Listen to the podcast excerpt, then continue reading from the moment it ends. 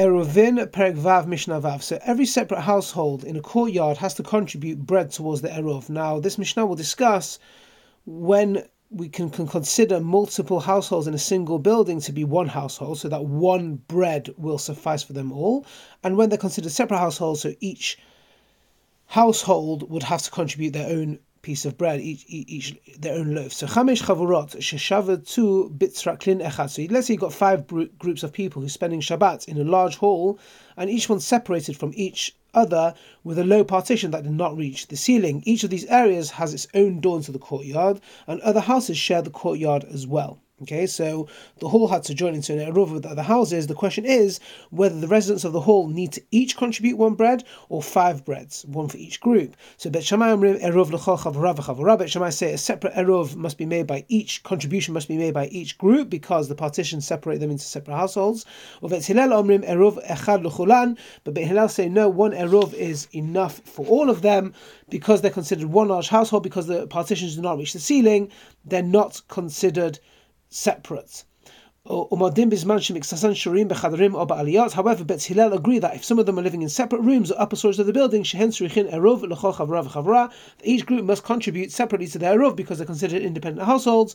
Because they're completely separated, each group is considered its own household um, essentially. Okay, and this would also be true for the hall itself. If it was separated into completely separate areas by tall partitions that reach the ceiling, each area would be considered its own household and must be and must contribute separately to the Erov.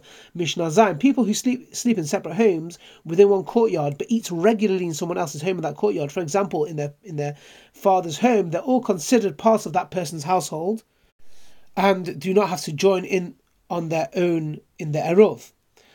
This Mishnah will discuss the halacha for people that just take food from this person but eat it in their own homes. Ha'achin. So let's say got brothers or partners working together for someone in the courtyard, shahayu achlin al shulchan avihem, who eat, they receive their food at their father's or their employer's table, but eat it in their own homes, vishenim bevatehen, and sleep in their own homes, shichin eruv each of them needs to make an eruv contribution by themselves, because they do not eat in that house, they're not considered members of that fa- of their father's or employer's household, and cannot be included in the contribution of their father or employer. Okay, so just because they get food is not reason to consider them part of their household. So let's say if one of them forgot and did not join the Erov, they must abandon their rights to the courtyard before the other people who live there may carry in it. Okay, because as we've learned, if one of the residents fails to join the Erov, the courtyard is forbidden for everyone unless the one who did not join abandons their rights to the courtyard for that Shabbat. So Ematai, when when is this rule that they need to join in the Erov apply? Shemol this is when the residents of the courtyard bring their eruv to another place and not to their father's house. Okay, so the, the food of the eruv echaserot is always placed in one of the houses of the courtyard. Now, in this case, the father themselves himself needs to join in the eruv along with the, the, residents of the courtyard, so the sons must also do so.